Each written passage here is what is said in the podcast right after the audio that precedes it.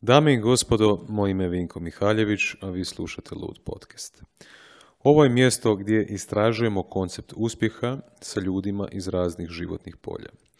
Otkrite ideje i akcije koji ih vode na njihovom autentičnom putu. Danas je moj gost Igor Čerenšek. Igor je oduvijek bio sportaš koji daje svoj maksimum na svakom treningu. Kasnije je isti pristup prenio na svoj posao, koji danas naziva pozivom i živi ga jednako strastveno kao i sport. Možda je upravo ta strast prema sportu bila razlog zašto još davne 2006. godine počeo stvarati koncept mentalnog treninga za vrijeme svog studija psihologije u SAD-u. Godinama je nastupao za hrvatsku plivačku reprezentaciju na brojnim europskim i svjetskim prvenstvima te olimpijskim igrama u Ateni 2004. godine. Nekoć vrhunski sportaš, a danas vlasnik mentalnog treninga i poduzetnik. U ovoj epizodi pričali smo o tome što je teže poduzetnička ili sportska karijera, postoji li talent ili je težak rad najvažnija pretpostavka uspjeha, kako se stvara strast za nečim još puno, puno zanimljivih stvari. Uživajte. Igor Čerenšek, hvala ti što si prihvatio moj poziv. Hvala tebi na pozivu. Pa da. Nadam se da će biti ovaj korisno i inspirativno ljudima koji slušaju, Pa, gledaju. Ja se, ja se nadam. Ne da se nadam, nego sam uvjeren. Ajmo vidjeti onda. Pa da. Kako si, šta ima? Pa evo, nije loše, kraj radnog dana, di ćeš bolje nego završiti s jednim ugodnim razgovorom. Nema ništa bolje.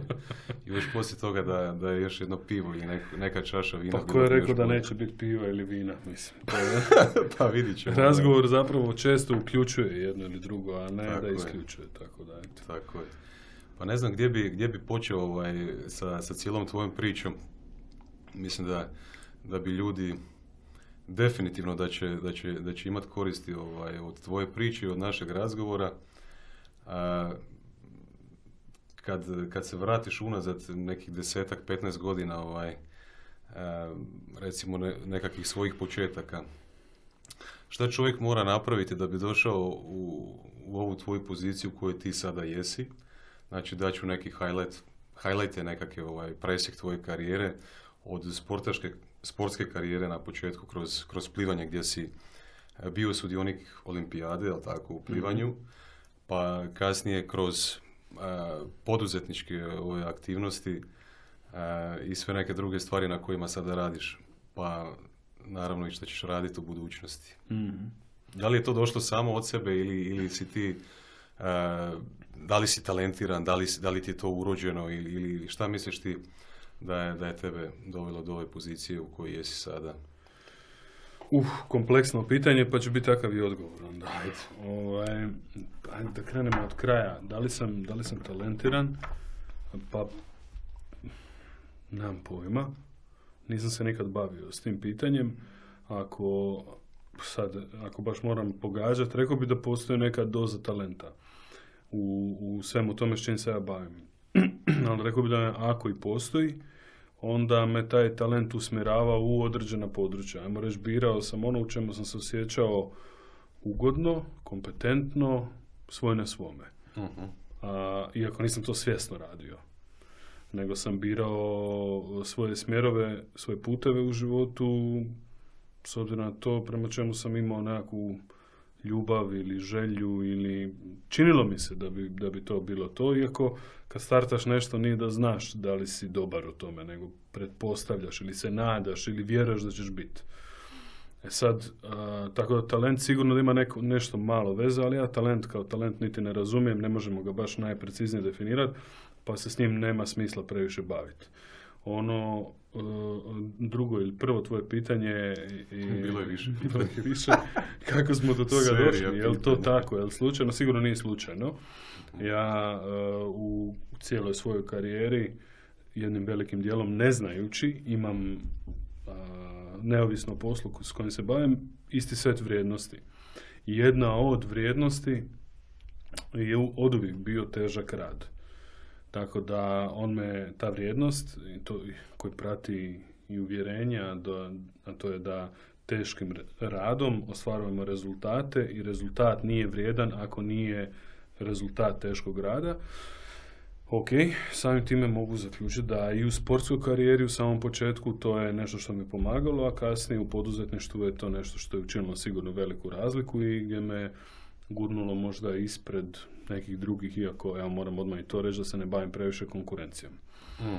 A, neki dan me neko pitao da li imamo konkurenciju, ja sam rekao da mislim da nemamo. Ali zašto? Mislim zato što ne pratim, ne, ne bavim se s tim, nego gledam uvijek razvoj, razvoj, razvoj, razvoj i uvijek sam uspjeren prema naprijed. Smatram da je bavljenje sa konkurencijom, bavljenje s distraktorima koji nas usporavaju na bilo kojem uh životnom putu. Tako da kad sam se bavio sportom, kad sam se bavio s plivanjem, a, isto se nisam bavio konkurencijom. Zapravo na velikom broju natjecanja nisam niti pogledao ko pliva sa mnom, ko je u mojoj grupi ili ko je još u finalu.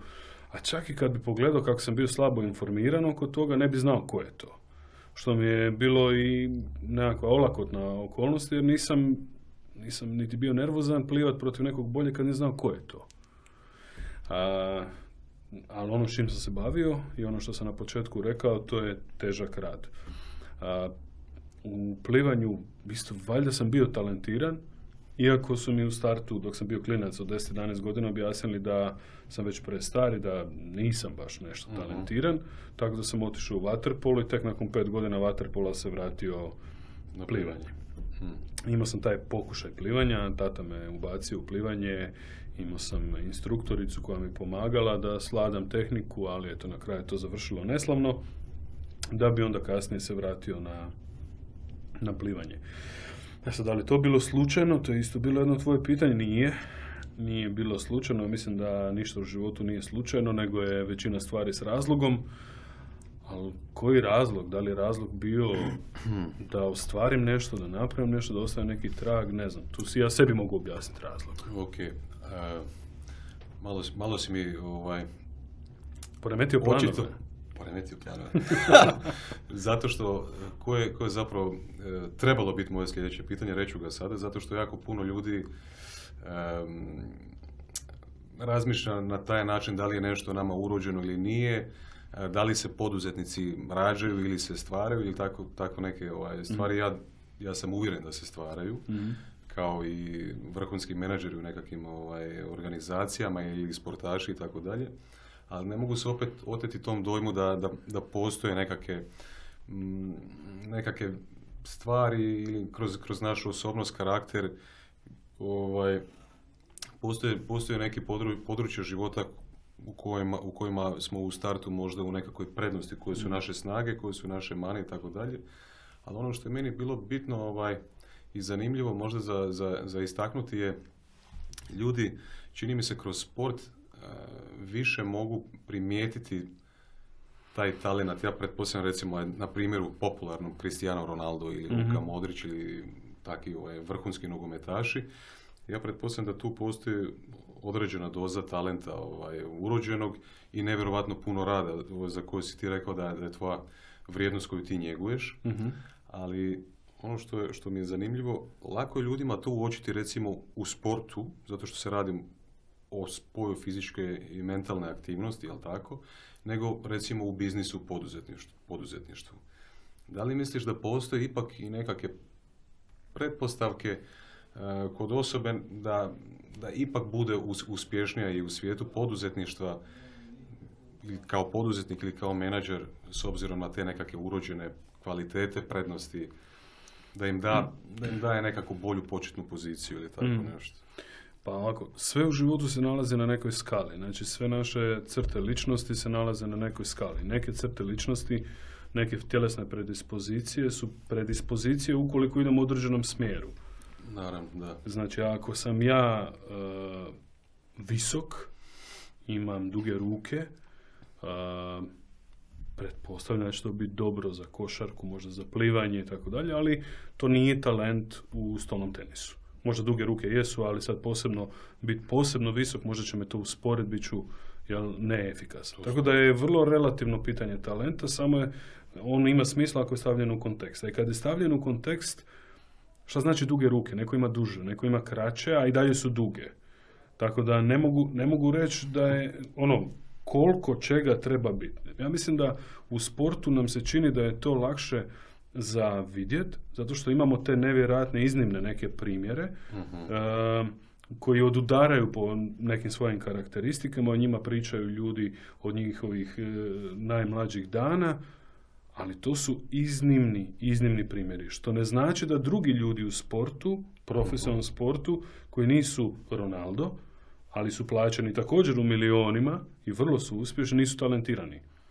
E sad ja ne znam da li je Ronaldo više radio ili bio više talentiran od ovog do sebe, pa je taj manje radio, bi više talentiran. Ja to ne znam. Očito su se nekakve vanjske okolnosti ovaj, uplele u cijelu tu, e, tako je, u cijelu tu priču. E, I nekakva ovaj komponenta možda sreće, a možemo pričati kasnije i o, i o To ja baš, baš jako malo vjerujem, ali evo, dotaknut ćemo se toga. A što se tiče poduzetnika, odnosno menadžera, voditelja, a, svakako da i tu postoje povoljne, povoljne karakteristike pojedinca koje ih u startu čine možda podobnim za neki posao. Mhm. Za svaki posao. Posao menadžera je posao. Kao i bilo koji drugi posao. Kao posao šustera je. To je posao. I, I tako da ako postoji talentirani šuster, tako postoji i talentirani menadžer, u startu samo ga je teško izmjeriti. A sad, da, da, li, da li postoje određene karakteristike? Apsolutno da. Ali opet ću reći to nije dovoljno. Tu mislim da se možemo složiti, nije dovoljno. Ali isto mislim da je dobro da ljudi razlikuju menadžera, odnosno voditelja na hrvatskom od, od vođe.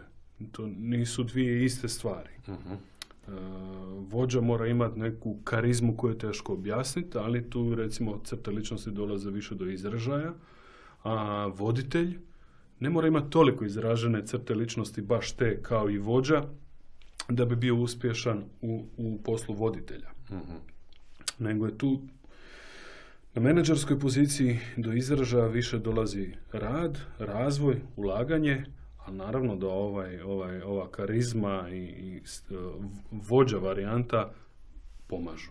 Sigurno da pomažu. Ko ti prvi padne na pamet kad kažeš, kad pomisliš na, na taj termin vođa? Ko tebi prvi padne na pamet? A padne mi na pamet Steve Jobs.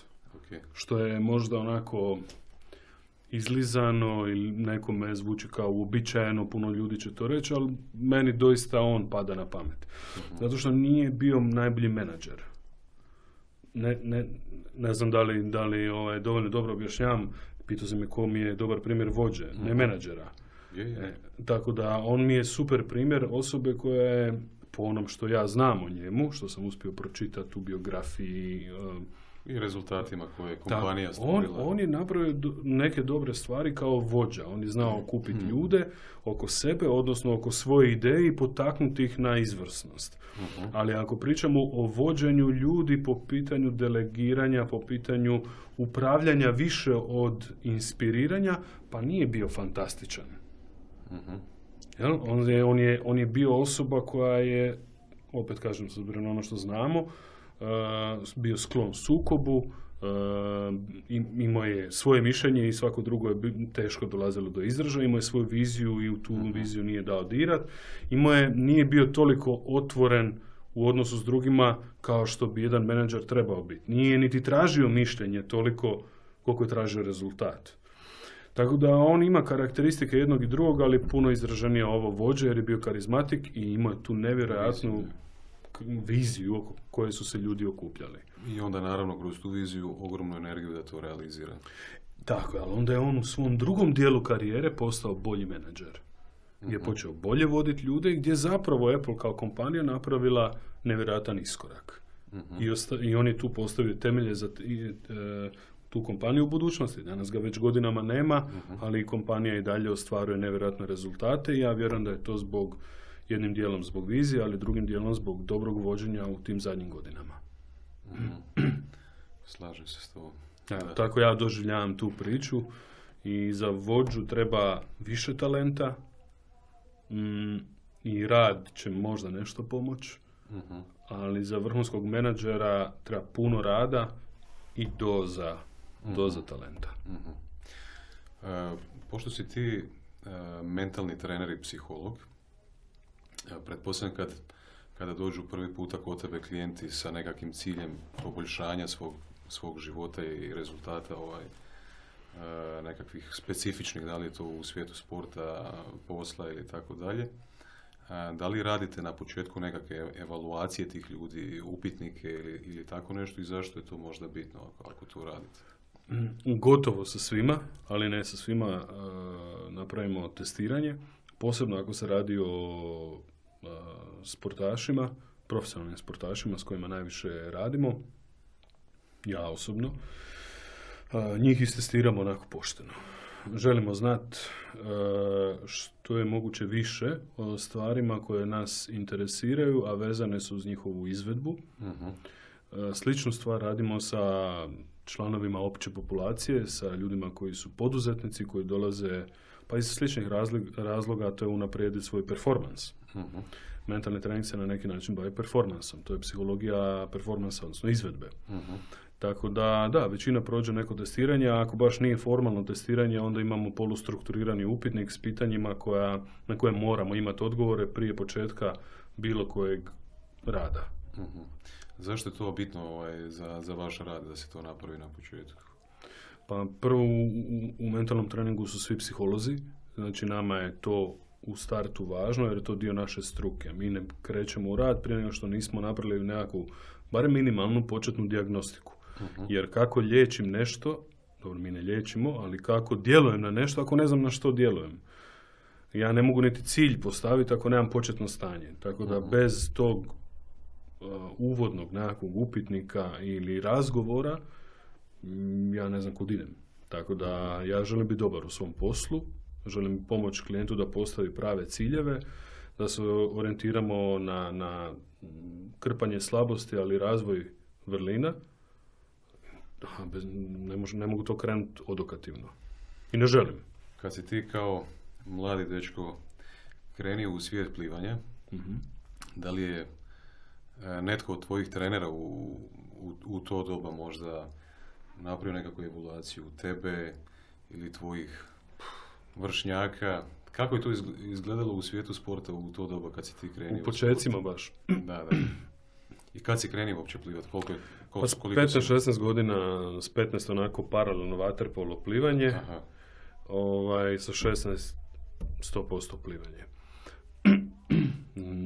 Ne, koliko ja znam, ne, nitko nije napravio dijagnostiku.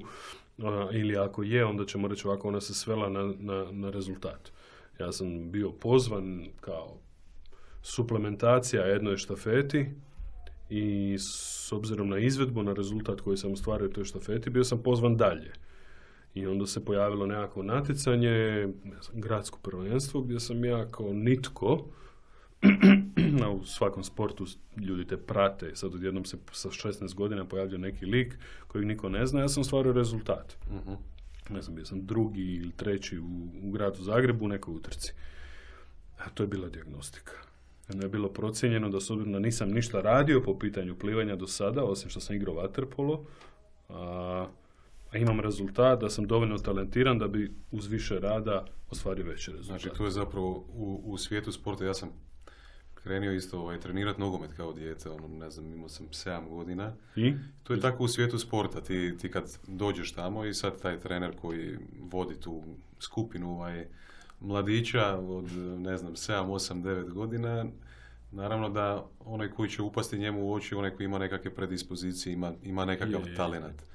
I on se na taj način izdvaja iz te mase i možda se njemu posvećuje više, ovaj, više nekako pažnje u, u, u kasnije u budućnosti ovaj, Sigurno. kroz njegov razvoj. Jel tako? Sigurno. Men, to, je, to je bilo i moje iskustvo, iako nisam imao 7 godina, nego 16.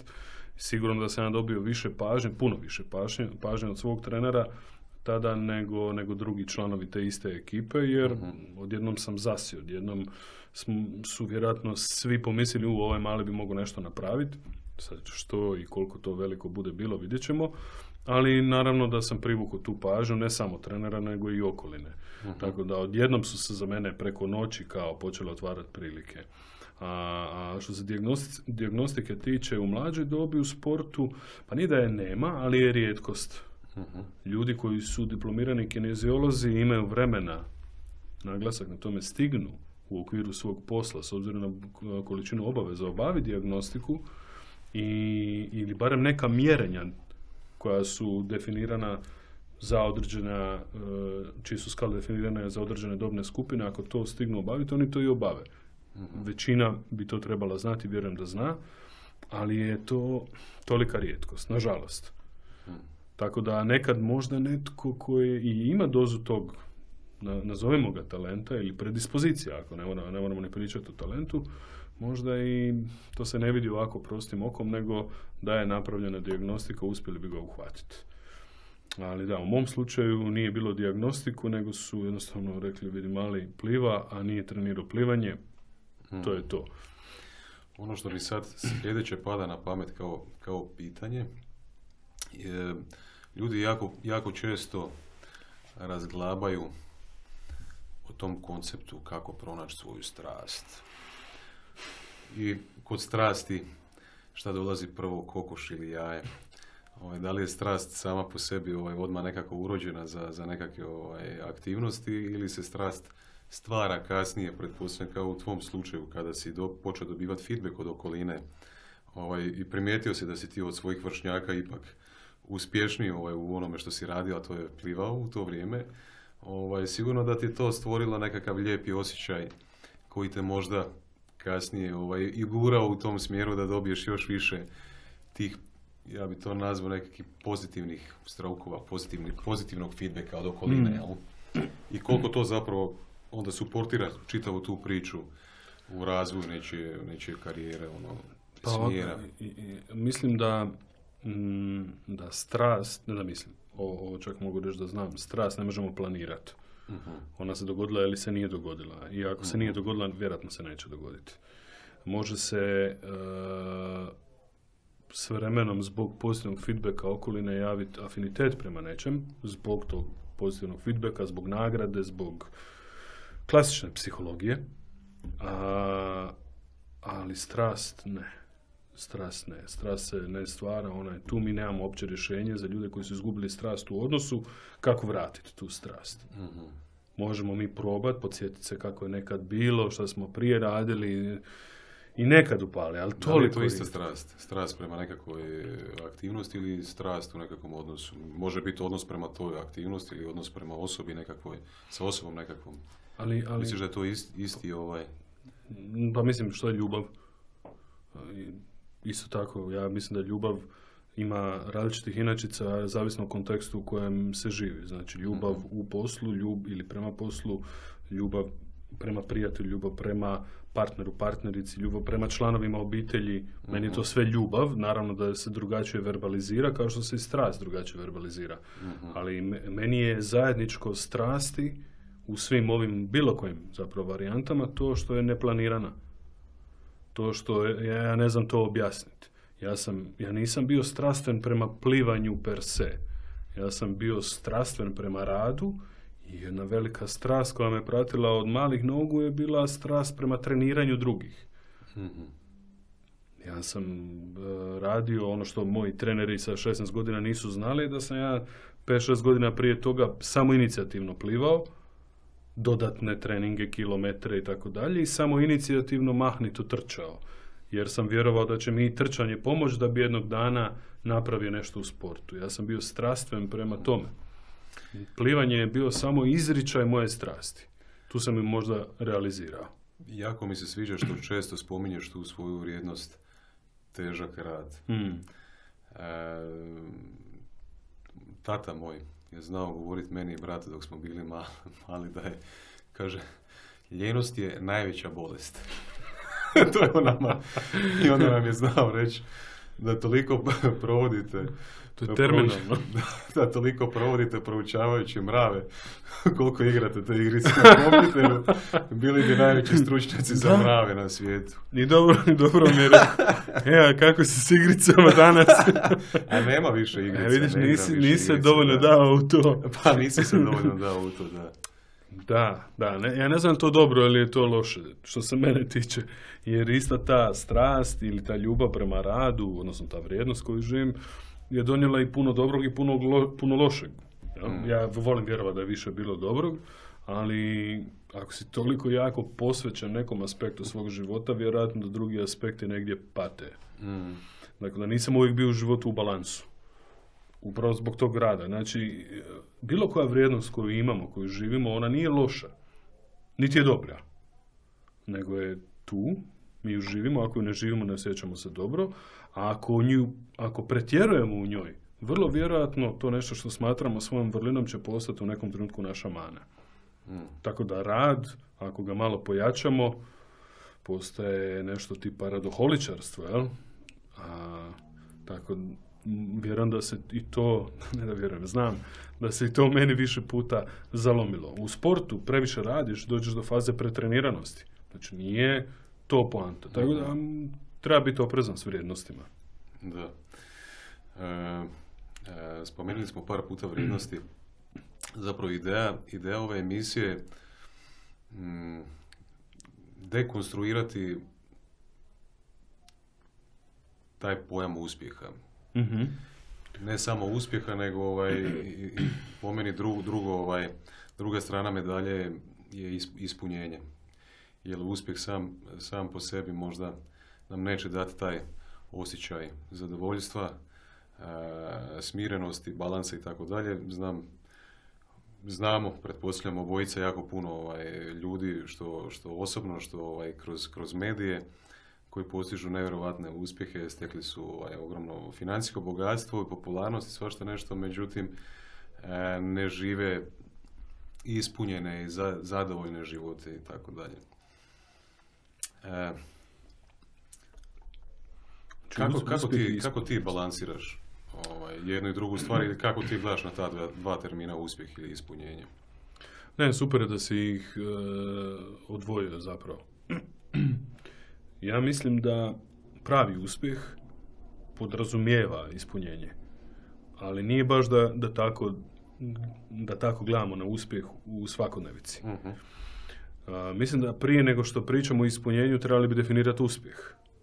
E, ako imamo moju definiciju uspjeha, ako imaš ti moju i ako ovi koji nas svi slušate sada imate tu definiciju uspjeha, ona će podrazumijevati ispunjenje. Mhm. E, a uspjeh je u mom slučaju stanje uma u kojem mi ostvarujemo svoj maksimalan potencijal. I više od stanja uma, vjerojatno i stanja tijela. Da ostvarimo Naš puni potencijal. puni potencijal. Da, iskorištavamo Ok. sve svoje resurse i potpuno smo uranjeni u aktivnosti. Da, i te- a kad je tako, mi, smo, mi se osjećamo ispunjeno, jer smo ispunili sebe. Mhm. Samim time je uspjeh u našoj kontroli i nije mjerljiv ničim osim našeg, osob- osim našeg osobnog dojma. Mhm. A kad da. pričamo, tako, je, vrlo je subjektivno. I samo ja znam koliko sam se potrudio. Mm. netko sa strane koja me gleda će temeljem opažanja mog ponašanja reći on se trudio ili nije i bubnut će neki broj na skali. Ali će vjerojatno fulat. A samo ja znam. Neko ko gleda moj rezultat reći će wow, ako je dobar rezultat, on se stvarno potrudio. A ja možda u stvarnosti znam da i nisam, sam mogu bolje, ali je ovo bilo dovoljno truda za ovaj rezultat. Mm. Zato je, kad pričamo baš o uspjehu, bitno ga definirati. Tako ga definiramo kroz nagrade, kroz novac, kroz slavu, kroz vanjsko. Meni je to ok, neko će tako definirati uspjeh. Ali onda u tom slučaju taj uspjeh ne mora nužno podrazumijevati ispunjenje. Osim ako slava nije na popisu vrijednosti. Ako je na popisu vrijednosti, onda ću ja kroz slavu doživjeti ispunjenje. Je. Tako da, komplicirana je ta, ta priča o uspjehu. Komplicirano, da. Ja, Evo, ajde ovako, da, da za sve vas koji slušate da to pojednostavimo. Uspjeh je kad si iskoristio, kad si dao sve što si mogu dat u nekom trenutku. Što znači da je čak vezano uz trenutak u vremenu. Jer u sljedećem trenutku si mogao dati više. Ili manje. Znači, uspjeh je ve- vezan uz trenutak u kojem si dao svoj apsolutni maksimum. I tu možemo iskalirati nekako uspjeh. Reći, sad sam na 90% uspjeha bio, na 80% i možemo ga povezati sa angažmanom. A u drugom trenutku može biti drugo nešto. Što znači da svako od nas može doživljavati uspjeh više puta dnevno u okviru aktiv- aktivnosti, aktivnosti s kojima se u tom danu bavi. mi možemo, imamo pravo biti uspješni. A sad, da li ćemo biti slavni, bogati, to ima veze s nekim drugim stvarima. E, jako bitan, bitan dio ove emisije je zapravo tematika osobnog rasta. E, ti si u sportu postigao vrhunske rezultate na svjetskoj razini. Moglo bi se tako reći. Pa moglo bi se tako reći. Moglo bi se tako reći. E, sada si ovaj, recimo tako pronašao svoju novu strast ili svoj novi poziv nakon plivanja. E, to je rad sa ljudima e, kroz mentalni trening, jel tako? Tako je, da. E, I sad kad govorimo o tom ispunjenju osobnih potencijala, da li ti sebi svjesno ili nesvjesno možda stavljaš nekakav limit ovaj, do kojeg misliš ići ili misliš da možeš ići ili jednostavno rasteš iz dana u dan, iz godine u godinu, pa gdje te, gdje te put odvede. Ali čini mi se da neki ljudi htjeli to ili, ili ne htjeli, znali ili ne znali, oni sebi, sebi postave nekakve limite Mhm. unutar sebe u odnosu na ono što, što bi mogli postići u tom svom polju u kojem, u kojem se nalaze. Nikad u životu se nisam postavljao limit, barem koliko se ja sjećam. A, Jedino za što bi si postavio limit je ono najmanje što mogu. Znači ono najmanje što ću napraviti će biti ovo, ali za najviše si ne postavljam limit. Ne razumijem zašto bi sam sebi stavio taj limit. A, nešto što sam promijenio u zadnjih, ne znam sad koliko godina, ali 3 do 5 godina, sam počeo postavljati jedan limit, odnosno sam sebe štopat. Ali ne zato što ne mogu, nego zato što sam odlučio da ne želim nekad ići preko nekih granica. Zato što želim imati život koji je bolje izbalansiran nego što je bio. Tako da m, zaustavit ću se nakon N sati rada i reći ću sad je dosta. Da li mogu više? Apsolutno. I dobar je osjećaj da znam da mogu više. Ali mi je još bolje kad kažem da neću više. Da je sad dosta. E, pretpostavljam onda da, da kroz sport si prenio e, u poduzetništvo taj osjećaj koliko možeš dati. Jer u, u sportu, na razini na kojoj si ti ovaj plivao, e, odlazi se u nekakve ekstreme. Da. Da, takav je baš specifičan je sport. Je. Kraj je kad je kraj, ali kraj nije kraj bazena, kraj utrke, nego je kraj apsolutna, ali apsolutna potrošenost svih mentalnih i tjelesnih kapaciteta, gdje na kraju utrke nekad se dogodi češće nego što bi to mi bivši plivači i plivači voljeli, a to je da više ni ne vidiš. Znači, to je baš ono, srušio si barijeru i onda si nastavio dalje. I ideš koliko ide. Kako se osjećaš u tom trenutku? Grozno. Grozno. Osjećaš se bolje kasnije. Kad, kad dođeš k sebi, kad te tijelo i glava prestanu bolit, budeš ponosan na onda budeš ponosan. E, to je trenutak gdje si možda jednim dijelom svjestan da si ostvario uspjeh. Bez obzira na rezultat na semaforu. To je rezultat, a uspjeh je, opet ponavljam, nešto skroz drugo. A i I subjektivno. da. to je subjektivno i to je, to je dobar osjećaj. Ja sam te jednom pitao da mi usporediš e, kompleksnost i težinu izazova, sport ili poduzetništvo. Ti si meni rekao da je poduzetništvo puno teže. Da. Zašto? Pa evo ovako, a, a, profesionalan sportaš. Evo ću primjer iz plivanja koje je prilično egzaktno. Znači, rezultat je mjerilo rezultata i on piše na semaforu, svi ga vide. Mhm. I ne možemo zmuljati. Jednostavno, bio si toliko Nema brz. skrivanja. Nema skrivanja. Ne može niko reći za mene i nije bitno na kraju da li je ovaj čovjek talentiran ili nije, rezultat je ono što se gleda. Mhm. Znači, to je najobjektivnija moguća mjera. E sad, da bi došlo do tog rezultata, potreban, potrebno je poštivanje određenog plana i programa rada. On uključuje plivačke treninge, on uključuje kondicijske treninge, on uključuje odmor, suplementaciju, vitamine, jel, prehranu, ma svašta, puno ima faktora. E, ali onda kad si složio taj plan i program, znaš da svako odstupanje s tog plana i programa koje je neki stručnjak zapravo za tebe složio, Mhm. znači rizik. Ali ako ideš po tom planu, rizik je minimalan i velika vjerojatnost pod navodnicima uspjeha, odnosno rezultata, željenog rezultata ishoda na kraju. E, pa to je, znači, za, za rezultat, koliko god puno faktora ima, e, postoji neka špranca. A koja je špranca u poduzetništvu? Koji će stručnjak doći meni reći, aha, želiš imati vrhunsku firmu, imaš solidnu ideju, imaš solidan talent, evo ovo ti je plan i program. Zato kažem, ja mislim, ali dobro, možda je ovo samo moj dojam, ali meni, pito si mene, uh meni se čini da je kompleksnost poduzetništva još kudikamo veća. uključuje jako puno ljudi, uključuje selekciju tih ljudi, uključuje njihove obitelji, uključuje privatan život, gdje profesionalan sportaš nekako privatan život dosta dugo, vrlo uspješno stavlja sa strane i svodi se na igranje igrica i ne znam, povremeni izlazak i opuštanje. Ovo je, ovo je ozbiljna priča. Plus, nakon sportske karijere kreće život. Bez obzira kakva ti je karijera bila. A šta je s poduzetništvom? Nakon njega, što znači nakon njega? Možeš biti vrlo uspješan poduzetnik i radiš do penzije, što je život. Kakva je bila tvoja, tvoja tranzicija iz, iz, iz sporta u, u civilni, recimo, život, da ga tako nazovemo? Ajde. Pa bila je postepena.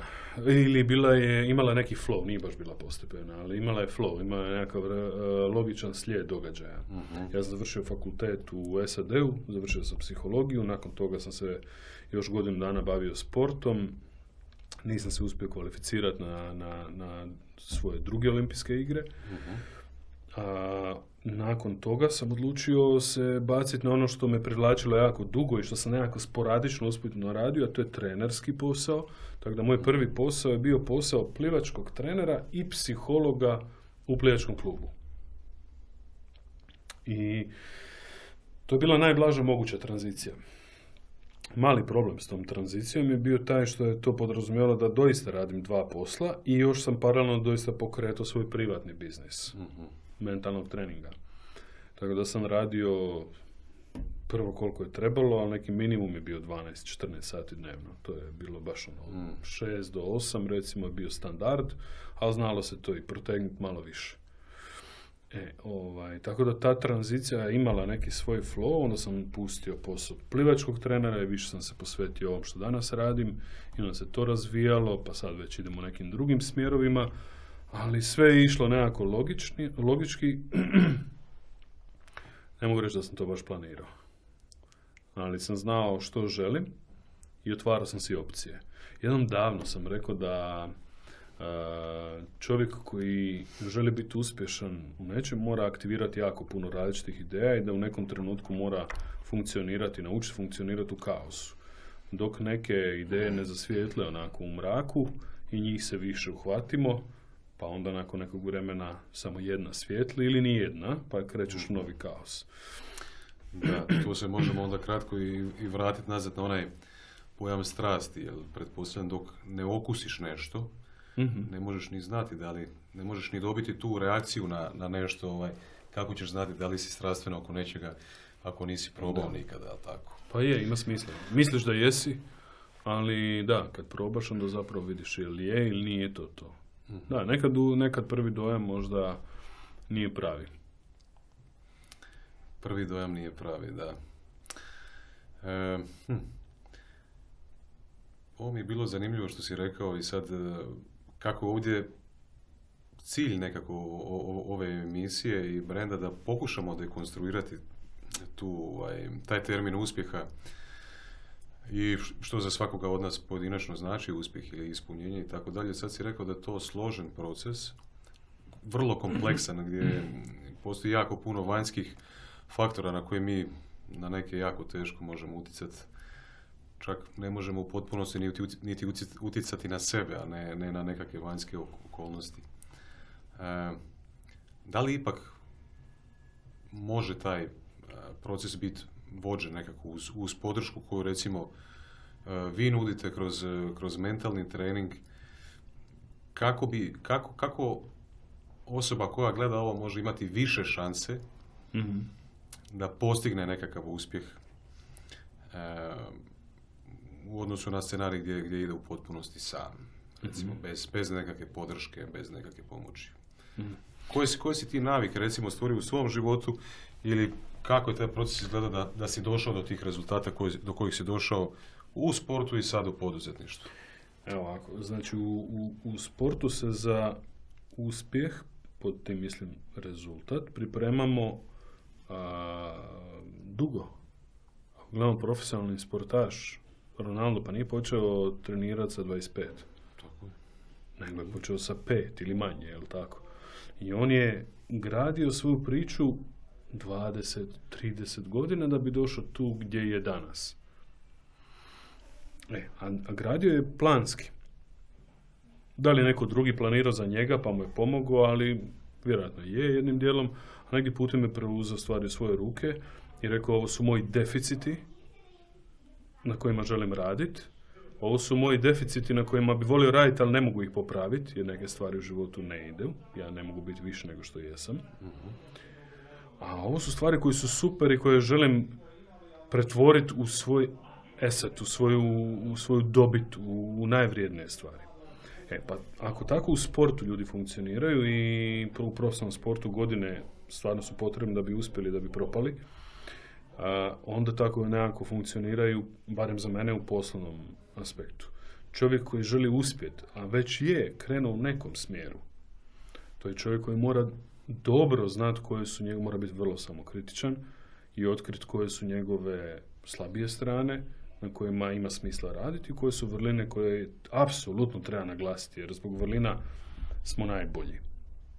Zato što smo zapakirali mane, samo smo ok.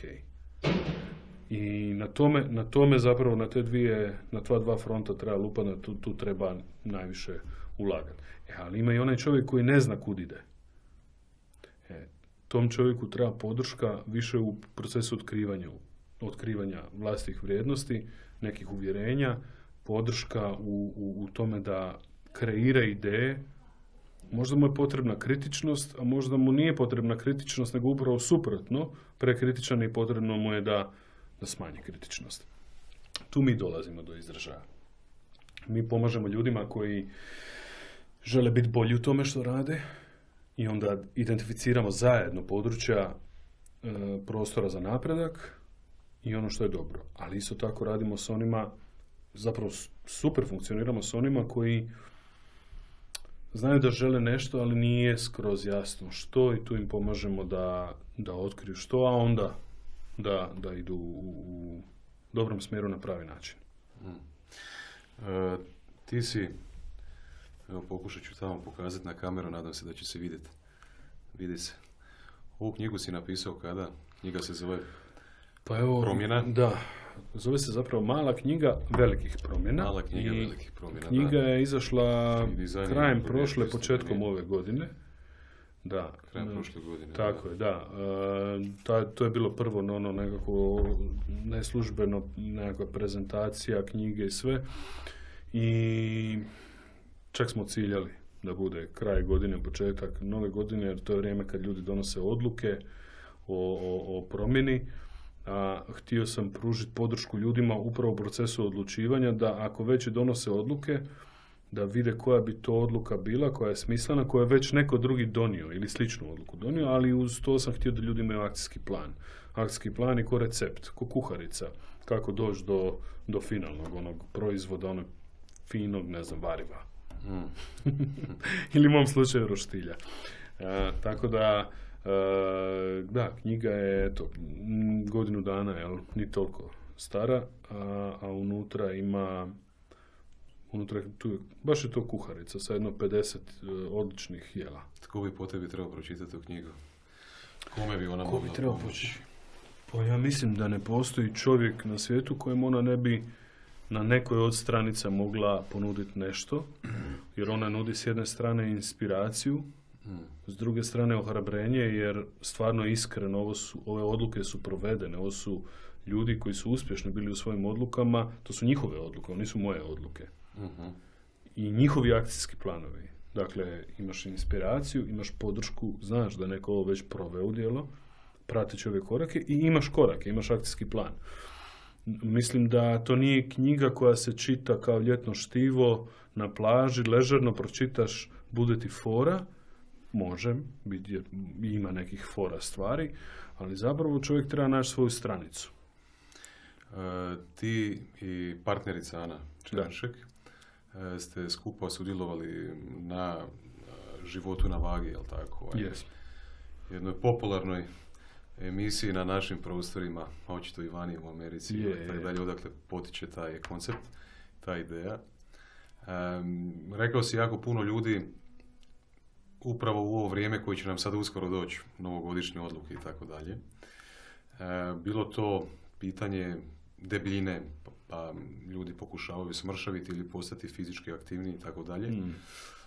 Ili bilo pitanje nečega drugoga. Kako, kako je naći u sebi taj voljni moment, napraviti taj prvi korak, mm a onda ono zapravo što sam pročitao na jednom tvom postu na, na Instagramu, ili ne znam gdje je bilo sad, bilo je prije par mjeseci, rekao si krenuti nije ni jedan promil onoga što, što zapravo trebamo napraviti. Ovaj, u konačnici je bitna ustrajnost, i bitno je nastaviti. Tako je, da. Znači krenuti i nastaviti i pretvoriti ovaj, to u nekakve pozitivne navike u životu, jel tako? Da. Znači ovaj početak je zapravo samo kako dignuti tu raketu, kako je lansirati dalje i kako sad nastaviti. Šta bi ti rekao tim ljudima evo, koji sad ove godine, prvi prvi 2021. Prošla je teška godina iza nas. E, e, e, pandemija, koronavirusa i tako dalje. Sad sigurno jako puno ljudi će gledati u sljedeću godinu sa ono, nekakvim sjajem u očima i snovima možda da, da ta sljedeća godina bude bolja. Kako, kako to napraviti? Hm. Svi mi znamo šta treba raditi, ili većina nas zna šta treba raditi, ali kako? Pa, mm, velike odluke koje donosimo u životu ne bi trebali donositi zato što je prvi prvi. Znači ako, ako ste primorani s prvim prvim da donesete veliku životnu odluku, onda nemojte donijeti sad. Pričekajte malo. Drugo, prvi korak, za njega ne treba posebno veliki entuzijazam, nekakva specijalna motivacija, jer ako prvi može biti zadnji, i često je, zato što ljudi prve korake naprave najtežima. Prvi koraci ne bi trebali biti teški, oni bi trebali biti vrlo lagani, odmjereni, samo da idu u pravom smjeru. Zapravo ni drugi korak ne bi trebao biti pretjerano težak, ni treći, ni 155. Nego bi svaki trebao biti kao build on, kao, kao nastavak mhm. na, na prethodni, jer putem rastemo, putem naša snaga raste i ideja je da mi korake radimo svojim ritmom i da ništa ne bude preteško. Jer dovoljno je teško to što je proces promjene dugačak. Promjena, odnosno odluka od promjene, da, započinje s prvim korakom, ali ne znam kad završava. Je, jako je dugo putovanje.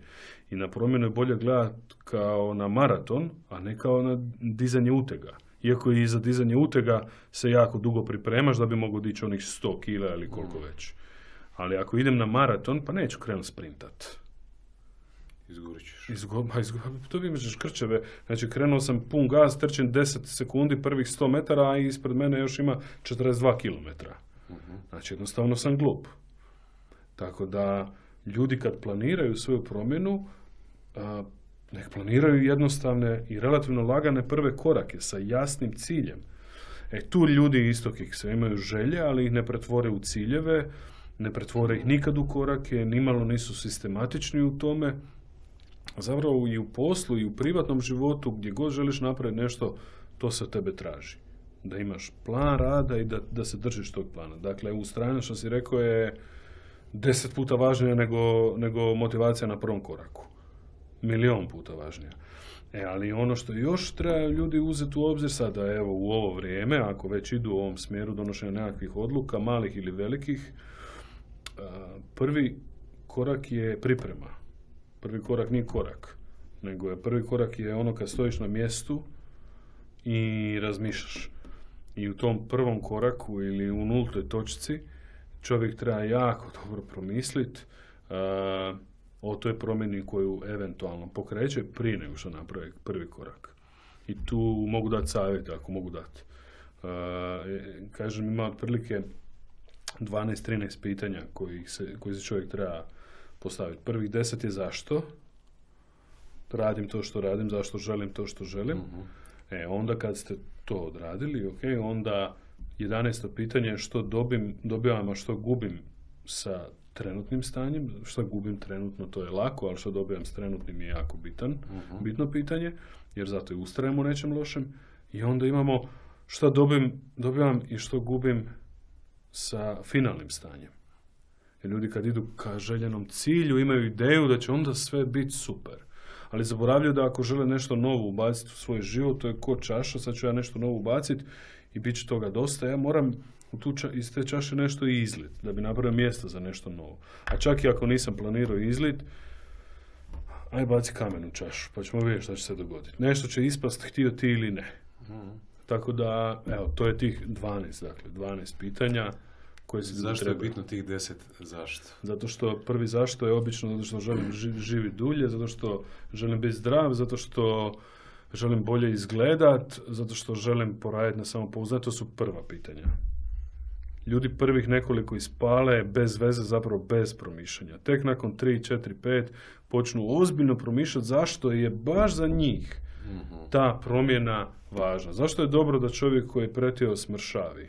Pa zbog zdravlja, je tako? I zašto još? I tako idu ta pitanja. I tek tamo negdje 8, 9, 10 imaju svoje razloge za koje nitko ne zna i niko ne bi mogao pogoditi. Mislim da, misliš da tek kad uđemo do svog razloga onda imamo više šanse napraviti promjenu. Tako jer u trenutku uh, razmišljanja o odustajanju, negdje tamo na 155. koraku kad nam je teško, jer smo umorni, ne zato što je teško, umorni smo već. uh E, u tom trenutku će dobro doći da imate tih deset odgovora. Jer jedan neće biti dovoljan. Ljudi mm. odustaju od promjena čak i kad je odgovor na pitanje zašto želim duže živjeti. Mhm. I dalje ne mijenjaju ništa. Jer je to samo jedan odgovor. I dobri smo I, ignoriranje. I, i, I dalje i dalje taj odgovor za, želim duže živjeti i dalje možda neopipljivi nije ovaj svakodnevan. Svi mi znamo da ćemo umrijeti, ali sad nismo previše zabrinuti u ovom trenutku. Ovaj, Bravo, da. Mi, mi ne znamo kad je to u budućnosti. Ne znamo kako, kako, kakav je osjećaj toga. Da, plus što imamo jako dobre primjere ljudi koji su radili loše stvari, a ipak su dugo živjeli i oni nas tješe. Da. Tako da, zato je, zato je bitno tih evo, deset Ok, znači neko ko želi napraviti promjenu, ne mora to biti prvi prvi, to može biti danas, to može biti sutra. Tako je. Kako ti kažeš, jebeš sutra? Jebeš sutra. Jebeš sutra. Tako to je neki brand koji si ti pokrenio. To je mali ovaj... brand koji smo iz Afrikancije pokrenuli, a ideja je da danas se rade velike stvari, pa čak i mhm. ako nije danas prvi korak, nek danas bude ono promišljanje. Ok, znači ako nam je nulti, nulti korak, polaznična točka nam je napraviti dobru pripremu i shvatiti sami sebe zašto, zašto mi želimo ovaj, napraviti tu promjenu, da nam da dodatnu energiju da, da stvarno ovaj, krenemo prema tome i ustrajemo. Šta bi nam još moglo na tom putu pomoći ovaj, da se stvarno to provede u dijelu i da se to dijelo nastavi i pređe u naviku? Da li je to možda nekakva podržavajuća okolina, da li su možda neki trening partneri, da li je mm, mentor ili, ili što god? Super. Na, na putovanju, znači prvo uh, pokretanje promjene uvijek znači rast. Kad nešto mijenjamo, onda rastemo. Zapravo rast je nemoguće ako ne mijenjamo. uh Drvo koje raste, ono se mijenja, jel tako? uh Znači, vrlo jedno, svugdje u prirodi promjena znači rast i rast znači promjenu. tako i kod nas na bilo kojem aspektu. I sad ako ja želim nešto ostvariti, ok, ja moram pokrenuti promjenu. I sad kad se to dogodilo, baš si dobro rekao, na tom putu kreću izazovi, jel da? Pa jedna od stvari je imenovati naše, pod navodnicima, anđele i naše demone. Demoni su ideje ili ljudi koji nas usporavaju, ponovit ću, ideje, uvjerenja neka naša ili ljudi koji nas usporavaju namjerno ili nenamjerno. A s druge strane naši anđeli, to su ideje ili ljudi, tipa mentori, koji nam pomažu, koji nas podupiru. To može biti trening partner, to može biti mentor, to može biti član obitelji, to može biti osoba s kojom sam podijelio svoju namjeru, ali sam podijelio i ono što sam sve spreman radi da bi uspio. Jer dijeliti namjeru samo, ja želim ići na olimpijske igre, je opasno. Ili još gore reći ja ću ići na olimpijske igre bez da kažete što je sve potrebno za ostvarenje tog cilja. To je opasno, zato što na, kad kažemo ja ću ići na olimpijske igre, dobijemo veliko odobravanje, pohvalu, kao da smo već otišli. A i mi imamo malo satisfakcije. A tek kad imenujemo što je sve potrebno, postoji šansa da ćemo to doista i ostvariti. Ako ustrajemo, imamo anđela. Da. E, znači, psihologija podržava, e, ja bi to nazvao društveni ugovor. Znači ti kad, ja recimo ako kažem svojoj djevojci, partnerici, krećem vježbat. Mhm. Ako kažem svom kolegi na poslu, krećem vježbat. Mhm. I još nekome drugome, jel? Nekakvom krugu ljudi oko sebe koji, koji su mi bitni, pa možda u današnje doba ljudi znaju čak i na Instagramu ili na nekoj društvenoj mreži javno objaviti ovaj svoj društveni ugovor da kreću u nekakvu promjenu. E, psihologija podržava to kao, kao ovaj pozitivan Je, apsolutno, ali pa te tjera, tjera, tjerate da, da ne razočaraš ovaj, ljude i držite ti ljudi odgovornim možda da, da nastaviš ovaj, u tom smjeru. Ali da li su to kri- krivi ili pravi razlozi, sad je to pitanje. Pa ne znam da li ljudi generalno na društvenim mrežama dijele e, e, svoju ideju promjeni, svoj, svoju odluku zbog podrške ili zbog toga što žele pažnju. Nisam siguran. Ok. Vjerojatno i jedno i drugo, zavisi kako kod koga. Ali da, ja bih rekao psihologija podržava to, ali pod uvjetom da onda ako sam već podijelio, ako ja tebi kažem, druže, ja krećem sa trčanjem, krećem s trčanjem, e, ali onda se očekuje od mene da ti isto tako kažem, ja ću trčati tri puta tjedno i molim te, evo sljedećih dva, tri mjeseca. Da je ono, svaki put kad se čujemo, ili za vikend, samo mi pošalji poruku, Igor je strčao. Jer to je onda podrška. Šta znači to što sam ti ja rekao? To je upravo ono što je opasno. Gdje ti kažeš, Igore, bravo, svaka čast, super ti ideja. I onda se vidimo za dva mjeseca, pitaš me kako, kako ide trčanje, ja kažem, a ono, Kupio još sam, nisam kupio krenuo. sam tenis. Kupio sam tenis, samo evo, nisam krenuo od prvog prvog ću. Mm, da. E, meni je ovaj zanimljivo pitanje, nadam se i slušateljima. E, često sam se pitao koja je razlika između razvoja kroz mentalni trening ili rad sa coachem u odnosu na liječenje, psihoterapiju, Mm. Ili Ima, tako ima, neke ima, stvari. ima Koja je nekih tvoja razlika? sličnosti. Nekad ljudi idu kod psihoterapeuta bez obzira što nisu bolesni. Ok. Znači, odlazak kod psihoterapeuta ne podrazumijeva liječenje od bolesti. Možda preventivno održavanje. Možda, ali često jednostavno biraju psihoterapeuta jer psihoterapeut može dobro odraditi posao, isto tako e, rada na nekim aspektima privatnog ili poslovnog života, želiš unaprijediti nešto, ideš kod psihoterapeuta. To ne znači da ideš na terapiju, baš ono da te on liječi. Ipak, nekako učestalije da psihoterapeut radi terapiju, a psiholog ili coach ili netko radi na, s ljudima koji upravo to žele, napredovati, žele unaprijediti ili imaju manji problem koji se ne bi klasificirao kao poremećaj. Tako da e, psihologija, odnosno psiholog, primarno radi sa zdravom populacijom koja ima prostor za napredak. Ako je to svi. Coach, isto stvar. Znači, želiš napredovat, biraš psihologa, kouča, bilo koga, na kraju krajeva biraš i nutricionista, ali tako, ne moraš raditi s nutricionistom ili s trenerom zato što si jako loše. Mhm. Nego radiš zato što želiš biti još bolji ili želiš napredovati, želiš unaprijediti nešto. Tako da rekao bi da je to razlika između psihoterapije i psihologije. S time da opet može psihoterapeut dobro odraditi posao koji i radi psiholog, ali dobro je ih razdvojiti tako da kad birate da ako trebate terapiju, znate kud idete, nećete ići kod kouča. Kakvo je po tebi stanje mentalnog zdravlja u, kod nas u društvu u Hrvatskoj? Kakvo je stanje? Pa trenutno nije bajno. čak i istraživanja koja su napravljena na odsjeku za psihologiju na filozofskom fakultetu profesorice, doktorice koje su tamo napravili istraživanje su došli do nekih rezultata i zapravo mentalno zdravlje nije sjajno, o, narušeno je.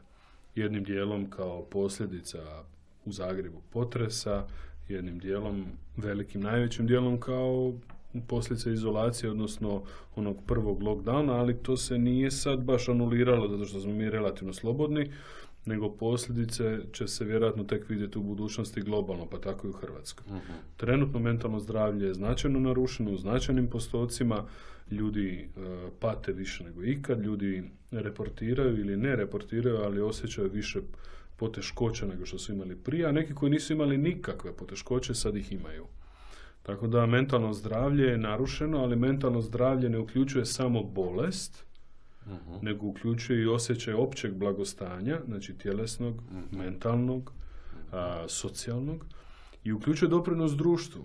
Ne vidim da se nešto sjajno dogodilo u proteklih godinu dana. Ljudi su zbog velikog stresa, odnosno izloženosti stresu, orijentirani više na sebe, manje na druge.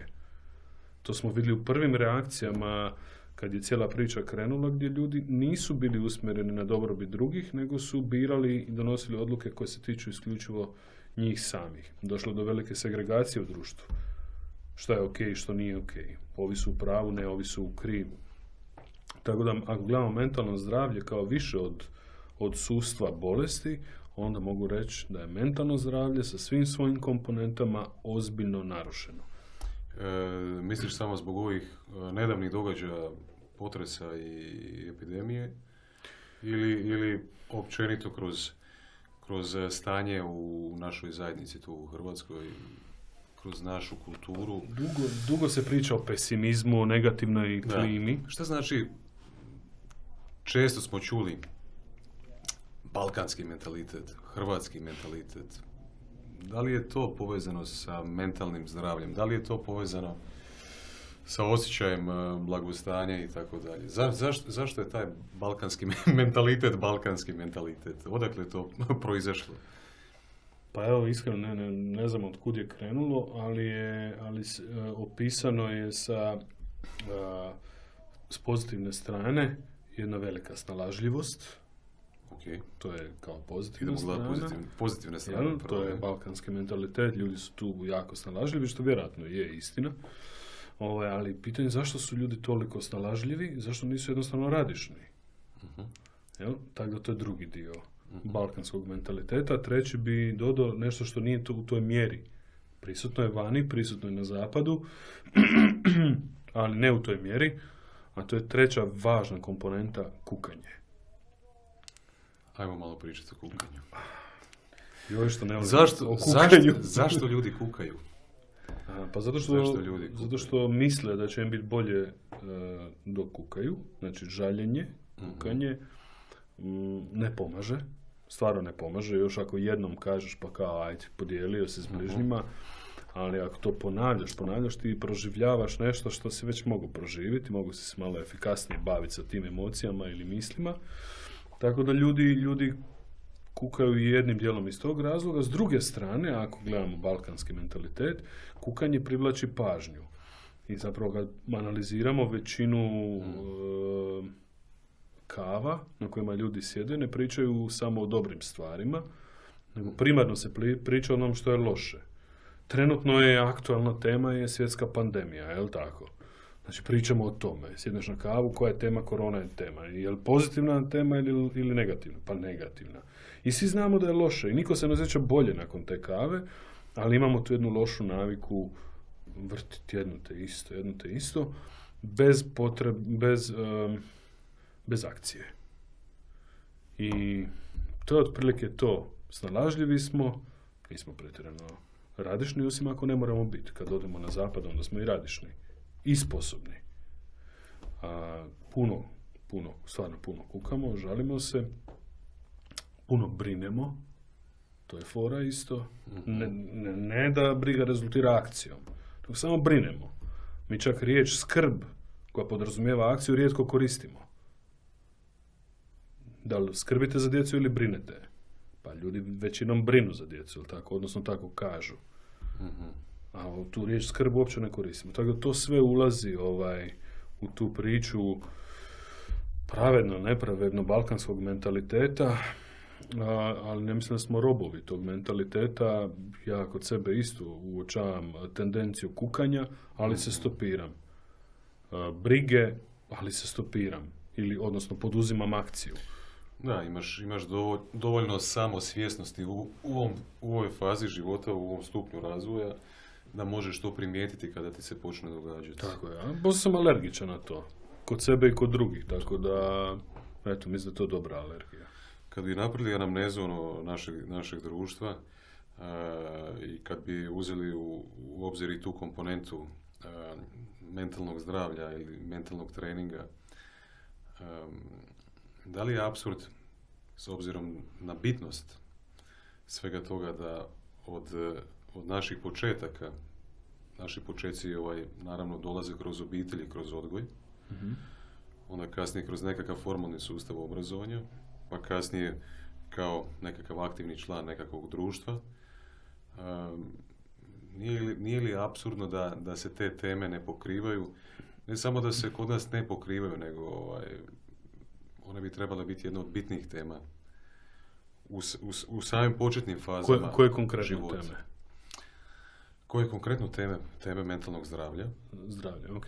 mentalnog zdravlja, Rada na sebi. teme Mm. emotivne, emotivne, socijalne nekakve ovaj, inteligencije ili odnosa, e, komunikacije, Kužim. Ni, ni- nema, ne, upravo ovo što je, što je, što je tema recimo ovog našeg intervjua i ovog, ovoga što, s čim se ti baviš kroz, kroz svoj rad u, men, u Da. mentalni trening. jel? Ljudi su e, evolucijski orijentirani na negativno.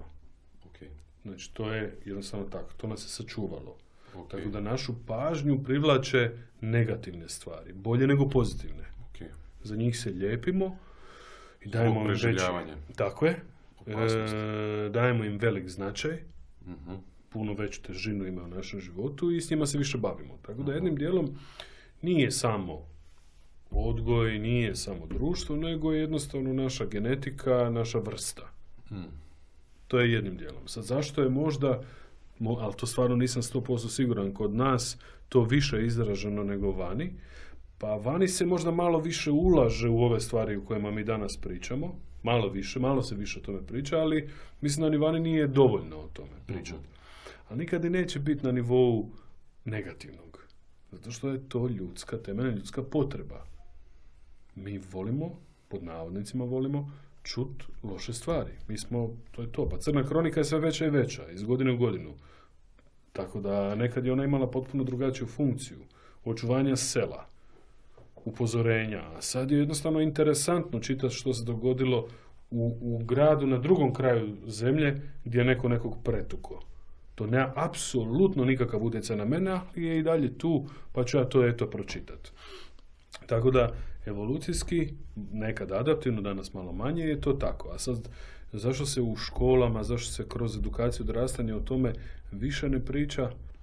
Pa mislim da je jednostavno zapostavljeno, da se tome jednostavno nikad nije napravila nekakva reforma školstva gdje bi se baš to, ili nije provedena, gdje bi se baš takve stvari više ubacile. Mi imamo problem sa mentalnim zdravljem koje je trenutno e, narušeno kod svih nas, vjerojatno i kod mene, zbog trenutne situacije, ali rješenja za to što se događa nisu uopće teška.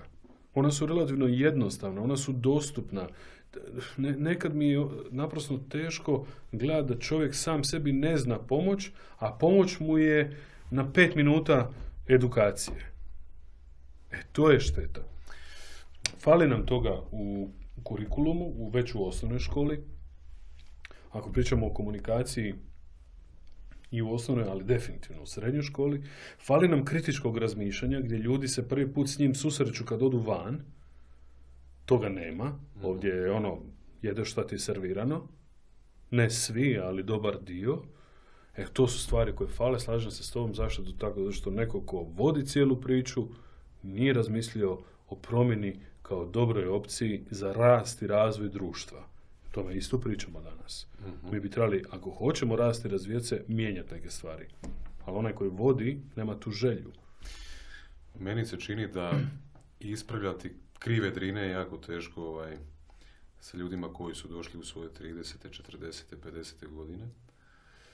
E, I šteta je, što smo ovaj, spomenuli, da se sve te stvari nisu inkorporirale ovaj, u, samu, u same najranije faze na, našeg razvoja, jer odrastanje je ovaj, razvoj, jel tako, kroz obitelj, kroz vrtić, kroz osnovnu školu, kasnije srednju, fakultet i tako dalje.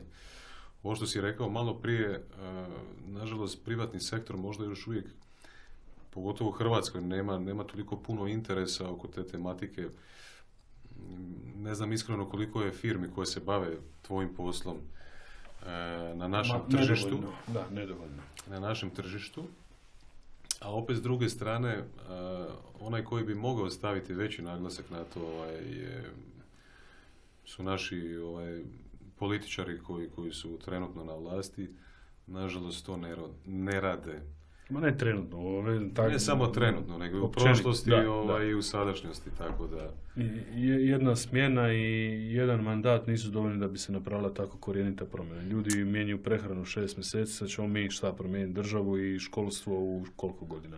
Znači, za to treba isto plan i program promjene, ali ono što je činjenica da je lakše voditi ovce koje hodaju u krdu nego ovce koje razmišljaju svojim glavom. Tako da ko bi htio voditi ovce koje razmišljaju svojom glavom, bolje da ih ne potičemo na to. Pa zato, ne, zato nemamo promjenu. Zamislite, da napravimo kurikularnu reformu gdje se ljude u maloj, u, u školi, u, u, najmanjoj životnoj dobi i najmlađoj životnoj dobi u, u okviru školstva, potiče na kritičko razmišljanje. Da im se daju alati s kojim bi oni mogli raditi razliku. Gdje se podržava da budu samopouzdani, da vjeruju u sebe, da rade više, uh-huh. gdje se ne ocjenjuje samo uspjeh, nego angažman. Uh-huh. Pa kako bi to društvo izgledalo? Pa, bilo bi dobro za članove društva, ali ne i za one koji vode, jer ti koji vode bi brzo nestali s vlasti. Jer to su ovce koje previše razmišljaju. Zato ih nemamo.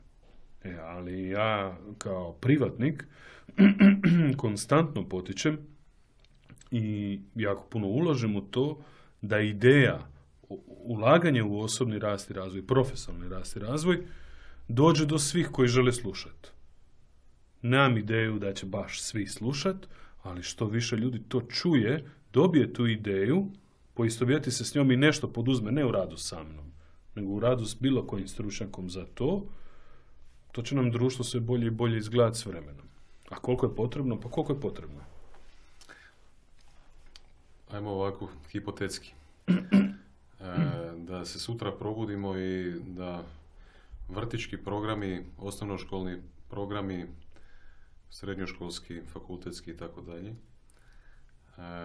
da su roditelji koji imaju djecu zakonom obvezani da se educiraju oko odgoja djece, mm jer to su neki stupovi koji razvijaju čovjeka, jel tako? mm ovaj, da se sutra probudimo i magični štapić i to se sad dogodi. Kako bi izgledalo naše društvo za 20, 30, 50 godina? Kao Švedska. Kao Švedska. pa ovako, vani skoro sve stvari koje se nabrojaju postoje. Tako da ne moramo e, čak niti maštat, nego imamo dobre modele. E. Imamo društva koja su gore sjeverno malo, imamo društva koja su zapadno malo, koja imaju takve slične modele, gdje djeca u, u vrtiću i u osnovnoj školi uče što je mindfulness meditacija, ali ne teoretski, jer već vidim da to krene u, u našoj školi, bi to krenulo kao edukacija o mindfulness meditacija. Ja mislim da bi na floppy disku. Svako bi dobio skriptu, da, da, da. E, ali tamo to primjenjuju. Znači, djeca praktično znaju šta to znači involvirani. Djeca znaju pravilno disati. Djeca razvijaju zdrave navike u prehrani. Djecu se potiče na kritičko razmišljanje predmeti u školi imaju oznake critical thinking. I zna se koliko takvih predmeta s tom oznakom pojedinac mora proći u, sklopu svog školovanja da bi na kraju bio član akademske zajednice tog društva. Znači, mi pričamo o stvarima koje stvarno postoje u velikoj većini. Ja sam, a, ljudi imaju opciju pisati dodatnu edukaciju. Prosti, kad, kad se e, e, dijete treba roditi, uh roditelji su obvezni ići na onaj trudnički tečaj, jel tako? Aha. Pa, pa da se to malo proširi, da se doda malo komunikacije, komunikologije u cijelu priču. To bi već bila solidna stvar. Naravno, jedna edukacija ne čini čudo, ali bi bilo korak u smjeru u kojem ti, u kojem ti pričaš. Ja sam, kad mi se sin trebao roditi, upisao psihologiju roditeljstva. Ja sam psiholog, ali htio sam čuti dodatno nešto više o, toj temi. Znači, naznake toga postoje kod nas. Mogućnosti postoje, ali se za razliku od vani ostavljaju za, e, na izbor pojedinca. Hmm. A, da li ljudi generalno donose dobre odluke i dobre izbore u životu? Pa ne baš. Čak ni kad biramo svoje životne partnere ne donesemo uvijek dobar izbor i nekad i, i tu kiksamo. Znači mi jednostavno ljudi kao ljudi radimo grešku, zato bi bilo dobro da imamo neki sustav, kažemo opet ne trebamo puno maštati, nego samo uzeti dobre modele koji već postoje i napraviti copy-paste, na kraju pa Balkanci smo snalažljivi smo, pa ajmo to, Ajmo barem to. Idemo to kopirati. Ajmo kopirati, ne moramo sad izmišljati toplu vodu i polomiti se od posla. Da, sad u ovom trenutku bi mogu otići u, dva smjera. Prvi zanimljivi smjer mi je zašto smo toliko uspješni u svijetu sporta kao mala država od 4,5 milijuna stanovnika. Ima nekoliko teorija, dobro. A drugo je, ovaj, pošto sam imao priliku te vidjeti u roditeljskoj ulozi, imaš djecu ili tako, mm iskreno ovaj, oduš, oduševio, oduševio me tvoj odnos sa djecom. A, ti se tvoj, sa svojom djecom, pa ćemo se vratiti na ono zašto smo uspješni u sportu. ti sa svojom djecom ovaj, pričaš kao da su odrasle osobe. Ja sam barem Skoro, tako da, živio. Da, da, da. Znači, David ima 10 sad skoro 11, 12 godina. A Nika 5, skoro 6. da. I meni je bilo to fascinantno vidjeti ovaj, kako ti komuniciraš s njima, koliko je uh, vaš odnos prijateljski ležeran, jednostavno ti se prema njima postojiš kao da ste na istoj razini, intelektualno čak kako, kako emotivno znaš da, da, da jeste očito i jedno i drugo osjećamo ovaj, isti ovaj raspon emocije i tako dalje. Ali mi opet s druge strane bilo fascinantno kad sam primijetio da, da ipak znaju ko je ovaj, autoritet i ko je, ko je gazda da. i na tu previše ovaj, galame ili tako nekih stvari. Mm. Kako si to postigao? Malo po malo, jel? Koji sve, ko sve drugo, ali od starta e, s našom djecom formiramo neki odnos. Htjeli mi to ili ne? I, i uh, osvještavali to ili ne? Svaka naša komunikacija oblikuje taj odnos, jer je komunikacija jedini alat za oblikovanje odnosa.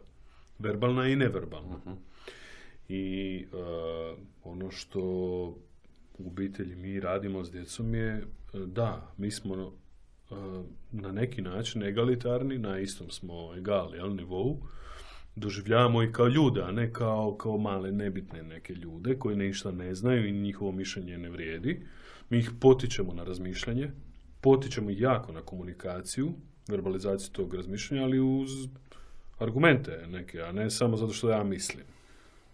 Potičemo dijeljenje emocija i, i to tako funkcionira od, od uvijek od samih početaka. E, ali nije odnos prijateljski, nego to se inače zove autoritativan odnos. Mhm. To je nešto što bi uobičajeno čovjek nazvao poluprijateljski odnos. Jer mi smo jako dobri, dijelimo, to je intiman odnos dijeljenja u oba smjera, bez puno zadrške, vrlo otvoren, vrlo iskren. ali s druge strane, ja sam stručnjak za biti roditelj, a dijete je stručnjak za biti dijete i stvarno je super dijete u toj ulozi, a ja se trudim biti super u svojoj, tako da smo morali postaviti neku granicu. Granica je naša, naša granica je mjesto spajanja, ne gledamo na nju kao mjesto razdvajanja, ali ona ujedno i definira ulogu s jedne i ulogu s druge strane.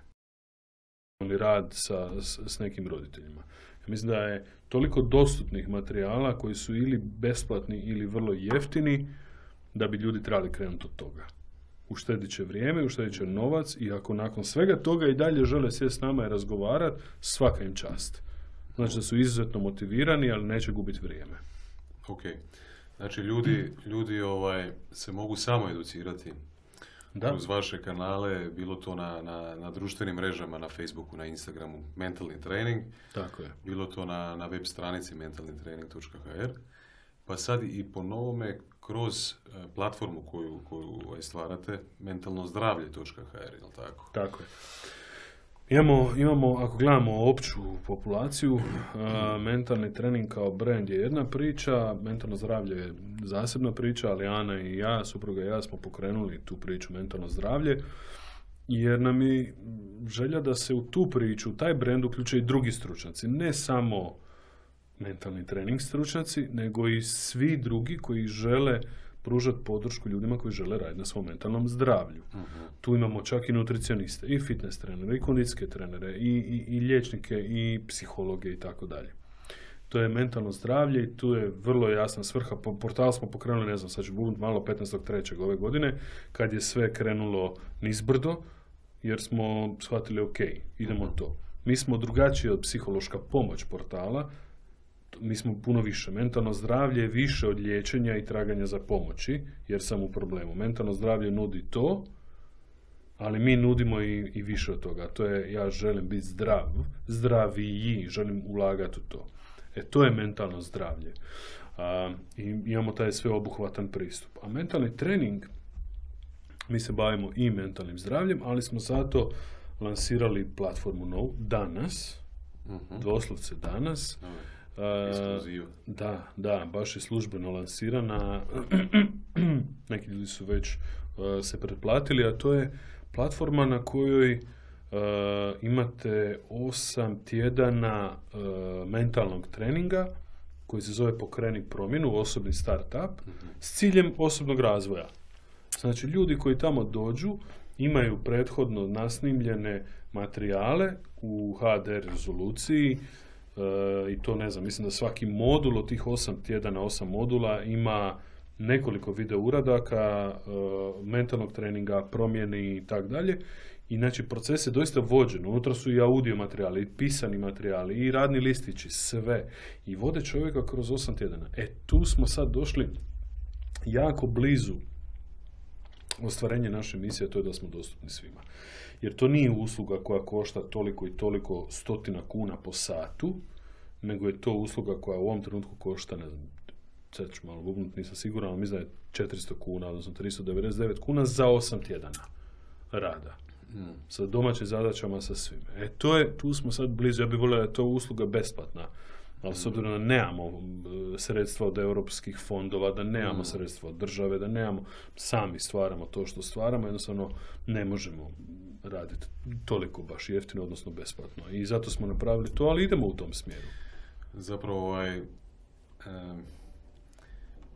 misija, mogu reći, i, brenda koji, koji ja kreiram, Lud, ovaj, ne, ne u ovom smislu je dos- biti dostupan svima, ali naša misija je isto pružiti a, podršku u osobnom i profesionalnom razvoju, a, ali više, više na, na ovaj način na koji ste vi krenuli sa mentalnim zdravljem. A, ja nisam stručnjak, ja nemam namjeru zapošljavati stručnjake, jer ovaj, čini mi se da ti stručnjaci najbolje funkcioniraju kada su slobodni. Ovaj, ili kada funkcioniraju ovako kao što Ana i ti funkcionirate ovaj, kao poduzetnici. Ovaj, to je ideja. I sad, jako često se pitam, isto kao i ti pretpostavljam, ja sam friško krenio u to, ti si godinama već u tome, kako biti dostupan svima. A Da bi bio dostupan svima, čini mi se da, rekao si, ljudi koji su zainteresirani za osobni razvoj i profesionalni će pronaći ove sadržaje. A, međutim, da bi bio dostupan svima, moraš dotaknuti i onoga i koji nije samo inicijativno pronašao ovaj te sadržaje. Kako učiniti rad na sebi više seksi. Zašto je to recimo manje zabavno nego gledati Netflix i neku što- zanimljivu seriju? Zato što uključuje moju, moju prvu temeljnu vrijednost. Teški rad. Tako je.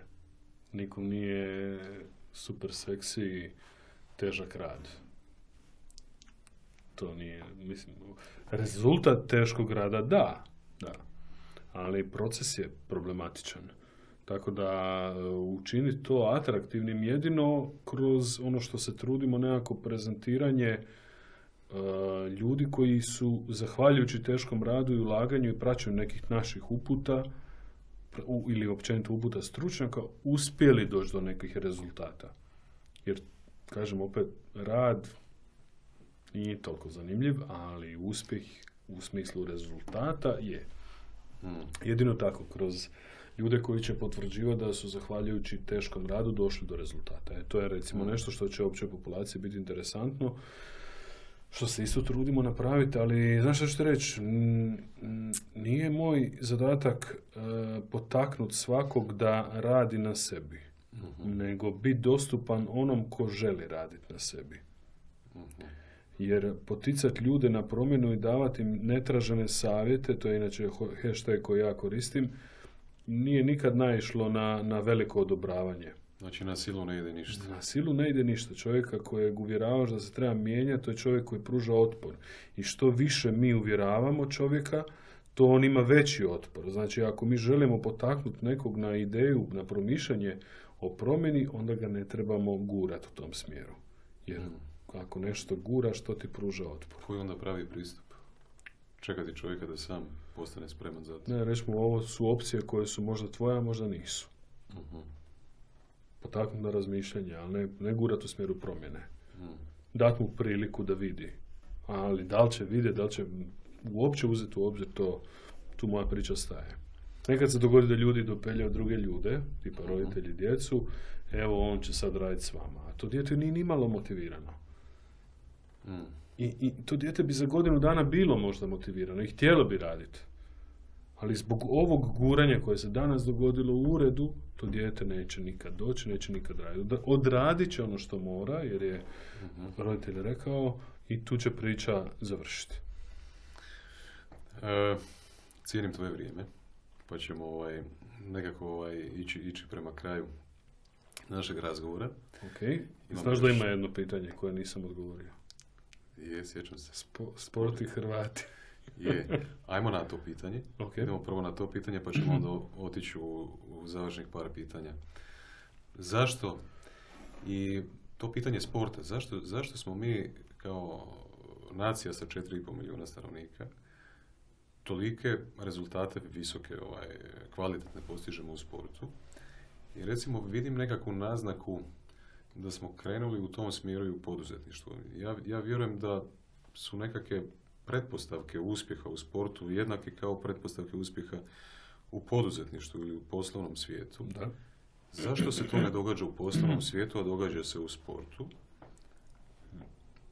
Imamo neke friške primjere kompanija od Infobipa, Mate, Rim, Rimac automobila i tako dalje, koji i na toj globalnoj sceni ovaj, postaju ovaj, bitni igrači. Zašto je taj sport kod nas toliko ovaj, fascinantna priča?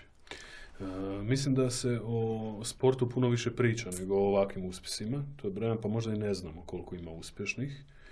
A, puno više ljudi kupuje sportske novosti i imamo sportsku sekciju u svakom dnevniku i vijestima. Ok. Tako da smo o tome puno više informirani. A e, poslovne časopise gotovo da nitko ne kupuje, osim ljudi koji su u poslu i to je to. Dobro, kad govorimo o, o svjetskom uspjehu na, na svjetskoj razini, o, ne možemo usporediti po meni Ne možemo. poslovni svijet u Hrvatskoj i sportski, tako? Tako je. Sportski svijet u Hrvatskoj se gradi jako dugo. Zato što je sport u Hrvatskoj postojao i prije Hrvatske. Jel tako? Mhm. Ok.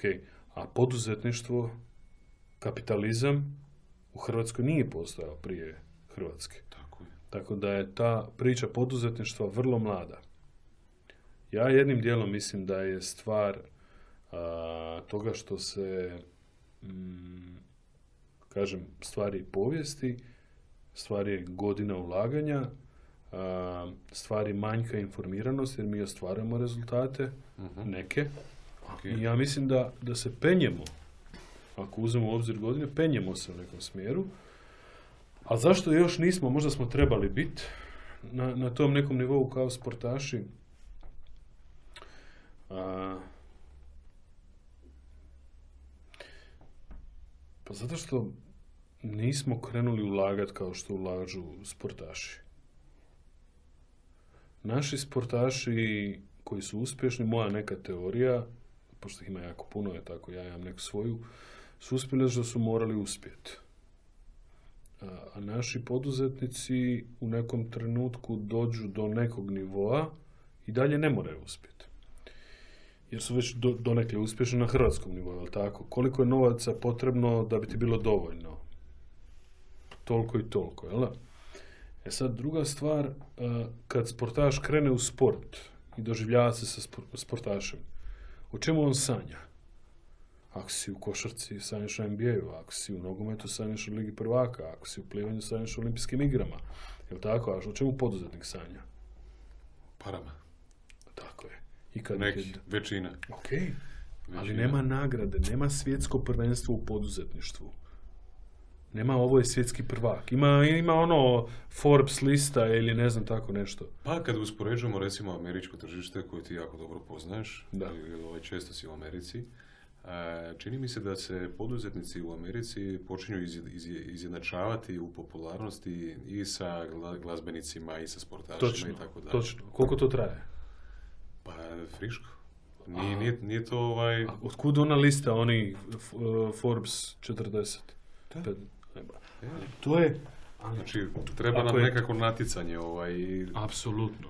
Da. Apsolutno. Mislim da a, mladi poduzetnik, za razliku od mladog sportaša, ne razmišlja ja želim biti najbolji na svijetu.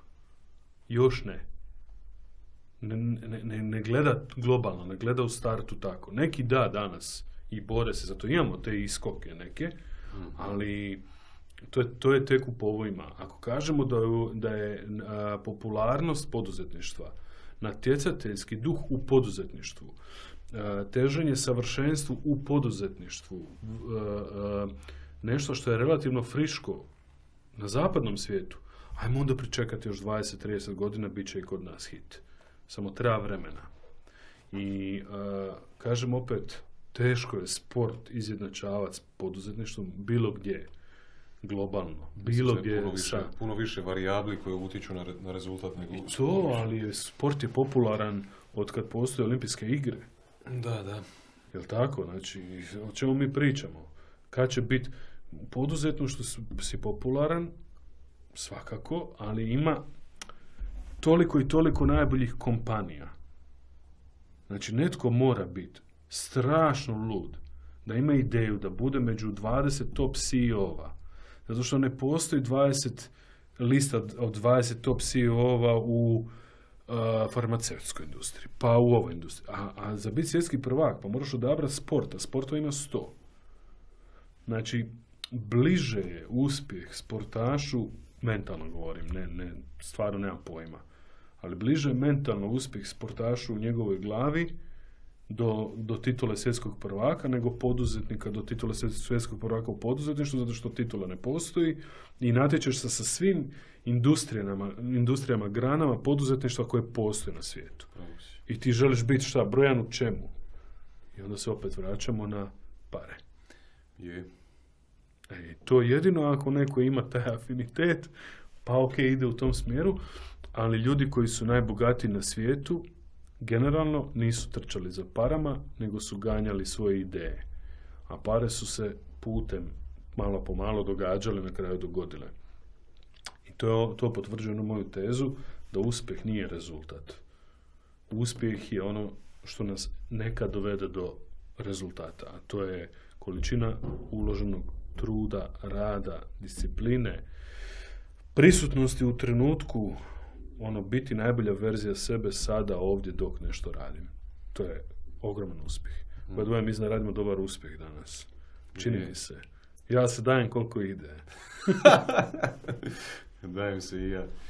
Ovaj, krenit ću sa završnim setom pitanja, pa moramo na neko pivo otići. Ajde, daj, molim te, više, Ovaj. Popili smo svu vodu, ne ide više. Oblizujem se, ovaj vjetar me ubija. Iz hladno vrijeme, ra- radijatori pa grijanje pa vjetar.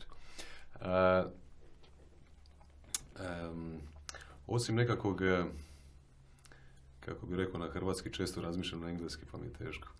E, po navici, znači postoji nekakvo razmišljanje naše po navici koje se može nazvati nekakav naš, nekakvim našim mentalnim sklopom i tako dalje, ali Da. postoji ponašanje koje koje aktivnosti koje po navici ponavljamo i rekli bi automatski ih ponavljamo ovaj, iz, Mhm. iz dana u dan koje definitivno ne, pročitao sam jednu izreku ovaj, koja kaže e, glupi ljudi postavljaju ciljeve, pametni ljudi postavljaju sisteme. Ono, ovaj, ja razmišljam o navikama kao nekakvom, nekakvom sistemu u- u- unutar života koje, koje ti zapravo omogućuju da, da svakodnevno ovaj, budeš za koji promil bolji. Da. Jel tako? Kakve su, kakve navike ti njeguješ u svom životu? Šta, šta je, kako bi rekli Amerika, Amerikanci, non-negotiable?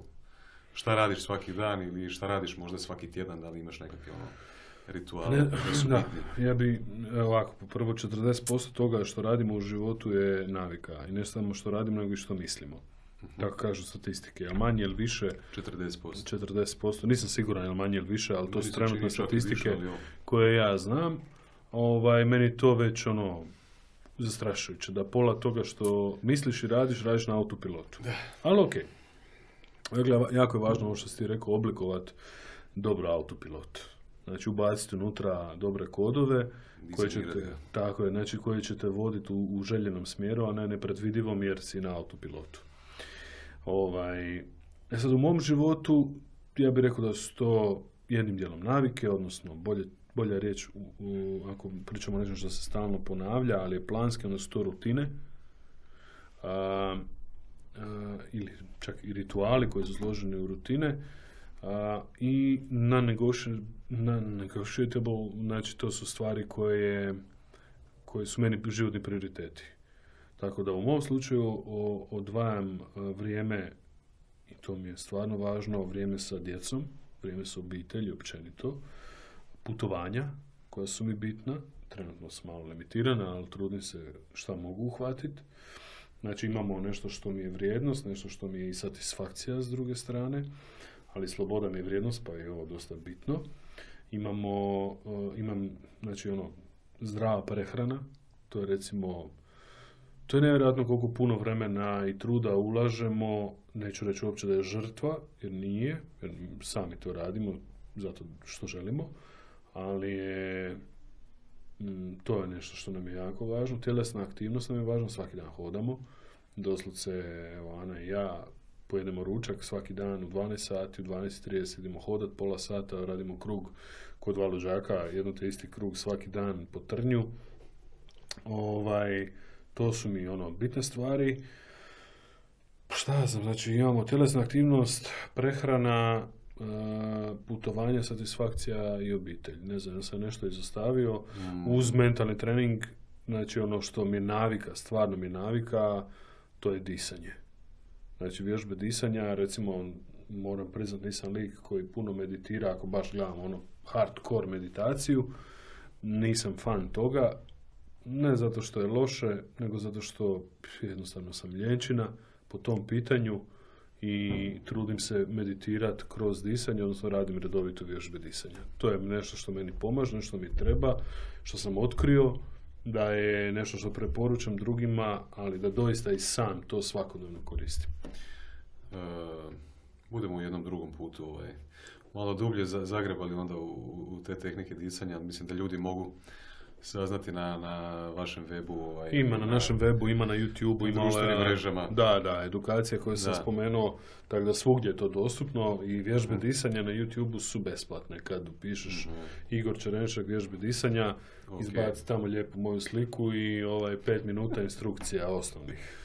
Ok. E, osim ovih tvojih navika, rutina i rituala, iskreno nisam znao da postoji na razlika, ja nisam znao razliku između tih termina, budemo na pivi o tome. E, Hobi, Hobi. roštilj, roštilj. Imam, i, da, doslovce imam jedan, jedan hobi. A, p- prije je to bilo plivanje, kad sam završio s karijerom, ali to je prestalo. Trening mi nije hobi, to mi je nema više obveza, ono, nešto što radim zato što želim biti zdrav, ali roštilj je nešto što radim iz gušta, nešto što me ispunjava. E, zapravo to je jedan oblik meditacije za mene, jer Ok. sam 100% uronjen u to iskustvo. Ja to obožavam i uvijek gledam svaku moguću priliku da bi Šta te radio veseli roštilj. roštilj? Pa ne znam, nevjerojatno sam miran. Nevjerojatno sam miran. Ima naravno i challenge neki dio gdje želim biti uspješan. Znači, meni, ono što je meni važno je da ako imam hobi, da je to hobi koji mi, čiji rezultat će biti mir, kao posljedica uronjenosti u iskustvo to. A s druge strane da pff, šta znam, da uživamo i plodovima tog rada. Tako da, evo, baš ono, volim, nije mi bitno što pečem, ali bitno mi je da, da, sam, da se dam 100%. I full, nekad fullam, ali rijetko. Ok, zadnje pitanje. E, lud, akronim na engleski znači Life of Our Dreams. Kako za tebe izgleda život tvojih snova? Možda ga živiš već sada. O, život mojih snova. Čekaj sada da ti još nešto kažem. U knjizi ovoj tvojoj na početku si pročitao jako puno nas sanja snove, ali jako puno nas, jako malo nas donosi odluke i akcije koje su potrebne da bi, da bi ganjali te snove. Znači, ideja je ovog, ovog, e, ove emisije i brenda snovi i naše nekakve ambicije, vizije, ciljevi i tako Da. dalje i kako stvarno ih ovaj, don- donositi odluke i akcije koje nas vode na tom putu, a da nije to samo ostalo onako u oblaku negdje. Pa ovako, ja nisam daleko od toga da, da živim svoj san. Ja sam isto u nekom procesu, uvijek sam u nekom procesu transformacije rada na sebi promjene. Tako da u budućnosti m, život mojih snova će izgledati da radim jednim malim dijelom posao koji sad radim, jednim većim dijelom da se vidim se u trenerskom poslu, ali recimo baš u plivanju, ako već sanjamo, a ne bojim se sanjati. I s, e, e, preostali dio, ako gledamo posla, a stvarno mislim raditi dok sam živ, a, vidim u, u pisanju. To je, kad ne, kad ne bi bio posao, onda bi bio hobi. Uživam, baš uživam u tome i to, to, je, to je nešto kako ja vidim svoj poslovni život. Vidim ga okružen s ljudima koje volim, ne, ne, ne želim imati previše ljudi oko sebe jer želim davati svima koji su u mojoj blizini u tom trenutku dok su u mojoj blizini maksimalnu pažnju, ljubav, ono što mogu dati. Znači, to mi je važno i da, vidim se realno na nekom mjestu poput Havaja. Ono, Lulu obožavam, bio sam tamo puno puta i tamo se recimo vidim ili na nekom sličnom mjestu, može Istra i to je ok. Ali raditi i dalje. Raditi, ne, ne. Ne, ne, ne, ne. ne U ljepšem to- okruženju to- raditi. u- Strah mi je, strah me, e, trnci me prođu od ideje da ja ne radim ništa. To mi je kao da me neko osudio na smrt. To mi, a rekao sam u startu, to je moja temeljna vrijednost i želim raditi dok sam živ, samo što ne, ne volim raditi jedno te isto. To ga volim mijenjati. Sad evo, idem u smjeru opet nekakvog trenerskog posla i, i, i pisanja. Ok. Bi ti rekao za sebe da si lud? Apsolutno sam lud. Yes. Koliko čovjek može biti lud, toliko se ja trudim biti lud. ovaj, s time da neću postaviti granicu za najviše, to je minimalno. Eto. Ništa, hvala ti na tvojoj ludosti. Ovaj, bilo mi je zadovoljstvo pričati s tobom. Evo, nadam Hvala se da, da će gledatelji ovaj, uživati isto i to je to. Hvala tebi, pitanja su bila top i ti si mene malo Hvala potaknuo na razmišljanje, ali to je ideja, jel tako? Je, je. Ok, Hvala ti. super.